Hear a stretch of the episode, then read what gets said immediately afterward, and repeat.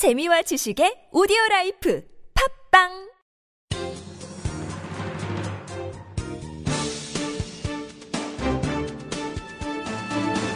일간사설 6월 6일 토요일 한국일보 사설 평택 성모병원 사례로 집약되는 방역 실패 이유.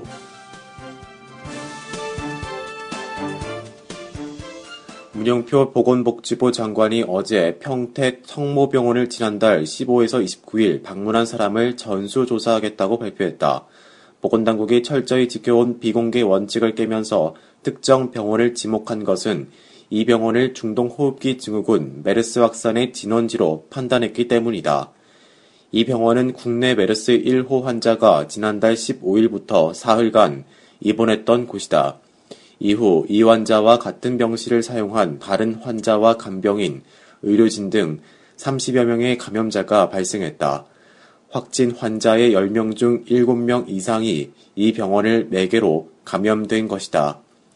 평택 성모병원 사례는 방역당국이 메르스 사태를 두고 얼마나 부실하게 대응해왔는지를 단적으로 보여준다.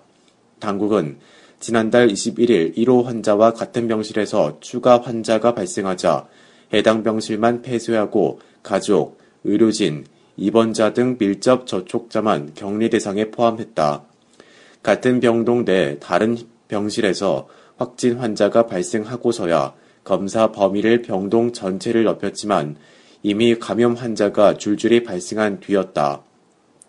병원을 다녀간 환자, 간병인 등은 자신도 모르는 사이에 메르스에 감염돼 다른 병원 지역사회를 다니며 2,000명가량을 격리자로 만들었다. 당국의 허술한 관리망을 비웃듯 격리 대상자들이 확대되자 결국 병원 측이 더 이상 진료가 불가능하다고 판단, 지난달 29일 병원을 자진 폐쇄했다. 사태 초기에 병원 전체를 폐쇄하는 선제적 대응에 나섰더라면 온 국민을 메르스 공포로 몰아넣는 지경에까지는 이르지 않았을 것이다.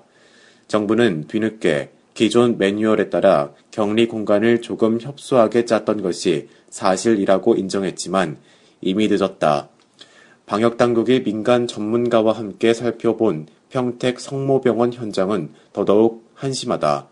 병실마다 있어야 할 환기구와 배기구가 없는가 하면 최초 감염자의 기침으로 튀어나온 침방울, 바이러스로 오염된 손과 접촉한 환자복 등에서 발생한 먼지가 환기되지 않은 채 병실에 쌓여 있었다고 한다. 오염된 물방울과 먼지가 에어컨을 통해 다른 병실로 옮겨 다니며 감염자를 발생시켰음은 전문가가 아니라도 짐작이 가능하다. 병원 내 환자 손잡이에서도 바이러스가 검출됐다고 하니 이곳이 과연 환자들을 치료하는 병원인지 의심이 갈 정도다. 메르스 괴담과 유언비어가 난무하는 가운데 뒤늦게라도 병원 실명을 공개한 것을 두고 결코 다행으로 겨길 수 없다는 것이 지금 상황이다. 때놓친 전수조사의 실효성에 의문을 제기하고 해당 기간 병원 방문자의 자진 신고자가 얼마나 될지 회의적인 시각도 많다. 당국의 정책에 신뢰를 보이지 않는 국민, 부실한 대응이 가져온 후폭풍이 너무 크다.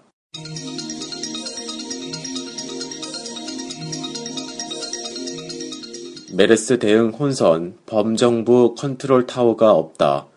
중동호흡기 증후군 메르스 환자로 확진 판정을 받은 의사가 의심 증상이 있었음에도 1,500여 명과 접촉했다는 서울시 주장이 논란을 빚고 있다. 박원순 서울시장은 늦은 밤 긴급 브리핑을 통해 지난달 말 메르스 증상이 있었던 의사가 아무런 제재 없이 대형 행사에 참석했으며 관련 정보도 보건복지부로부터 받지 못했다고 밝혔다. 이에 대해 해당 의사는 바깥 활동은 메르스 감염 증상이 나타나기 전으로 서울시가 자신에게 확인 절차를 거치지 않았다고 반박했다. 복지부도 환자가 의심 증상을 보인 시점부터 격리 조치를 했고 서울시와 활발하게 정보를 공유하고 있었다고 주장했다. 현재로서는 서울시 발표가 너무 성급했다는 느낌을 지울 수가 없다. 당사자에 대한 최소한의 확인 절차와 주무부처인 복지부와 협의 없이 발표한 것은 사실 여부를 떠나 합당한 방식이 아니다. 복지부도 잘한 게 없기는 마찬가지다. 다른 지역도 아니고 인구 1,000만 명이 넘는 서울에서 메르스 감염 환자가 나타났다면 신속하고도 과감한 조치를 취했어야 했다. 감염 환자의 동선을 확인해 접촉자를 격리하고 국민들에게 정보를 공개해 사전에 불안감을 차단했어야 한다. 더 우려되는 것은 서울시와 정부의 충돌이 다분히 정치적 양상을 띠는 점이다. 박 시장의 독자 행동에 정치적 판단이 없다고 보기 어렵고 이에 대해 청와대와 여당은 지나치다 싶을 만큼 과민 반응을 보이고 있다. 박 시장 브리핑에 대한 청와대의 반응이 주무부처보다 빨랐던 것부터 이례적이다.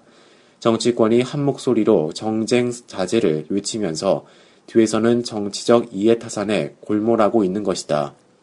따지고 보면 이번 충돌의 근본적인 원인은 메르스 사태에 대처하는 정부 내 컨트롤타워가 구축되지 않은 탓이 크다. 정부의 확고한 지휘체계가 갖춰져 있다면 애당초 지자체와 중앙정부가 감염 환자를 놓고 티격태격할 이유가 없다. 심지어는 중앙부처 내에서도 서로 다른 얘기를 하고 있으니 국민들의 분란이 커질 수밖에 없다. 학생들의 생명과 안전이 걱정되니 학교장이 알아서 휴업을 하라는 교육부와 굳이 휴업을 할 필요가 없다는 복지부의 주장이 며칠째 맞서고 있지만 누가 나서 해결조차 못하고 있다. 지금 중앙정부 차원의 컨트롤타워는 지난 2일 설치된 청와대 긴급대책반이 맡고 있다. 그나마 청와대는 뭐하고 있느냐는 여론의 질타에 메르스 환자가 발생한 지 2주일 만에야 꾸려졌다. 하지만 여기서 하는 일은 1일 상황을 파악하고 복지부와 협의하는 게 고작이다. 차관급인 정책조정수석이 관련 비서관들과 모여 논의해본들 얼마나 무게가 실릴지 의문이다. 전 국민이 심리적 공황 상태에 빠져있는 현 상황은 국가적 위기 사태이자 준전시 상황이다. 청와대는 한시라도 빨리 범정부 대책기구를 구성해야 한다. 청와대와 정부는 물론 여야 민간 전문가를 아우르는 기구를 시급히 만들어야 한다. 그리고 총리가 없는 현 상황에서는 박근혜 대통령이 컨트롤타워를 맡을 수밖에 없다.